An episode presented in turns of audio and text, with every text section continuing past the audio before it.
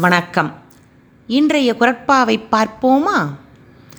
நந்தவனத்தில் ஓராண்டி. அவன் நாலாறு மாதமாய் குயவனை வேண்டி கொண்டு வந்தான் ஒரு தோண்டி. அதை கூத்தாடி கூத்தாடி போட்டுடை தாண்டி என்ற பாடலை கேட்டிருப்பீர்கள். பல மாதங்கள் நடந்து பெற்ற மண்குடம் ஒரு நிமிடத்தில் உடைந்தது. தவம் என்பதும் அப்படித்தான். ஒரு நாள் செய்வது அல்ல.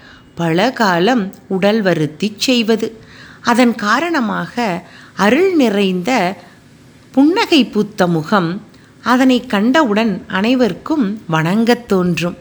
அகமோ உவகை கொண்டு பூரித்து இருக்கும்.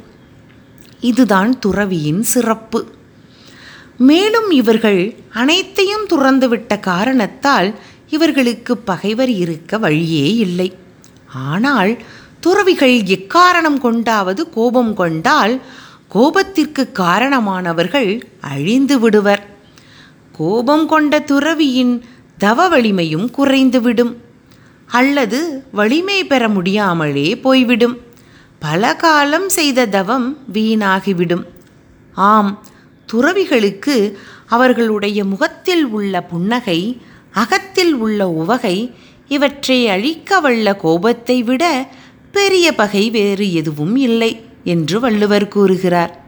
இது எல்லோருக்கும் பொருந்தும். நகையும் உவகையும் கொல்லும் சினத்தின் பகையும் உளவோ பிற.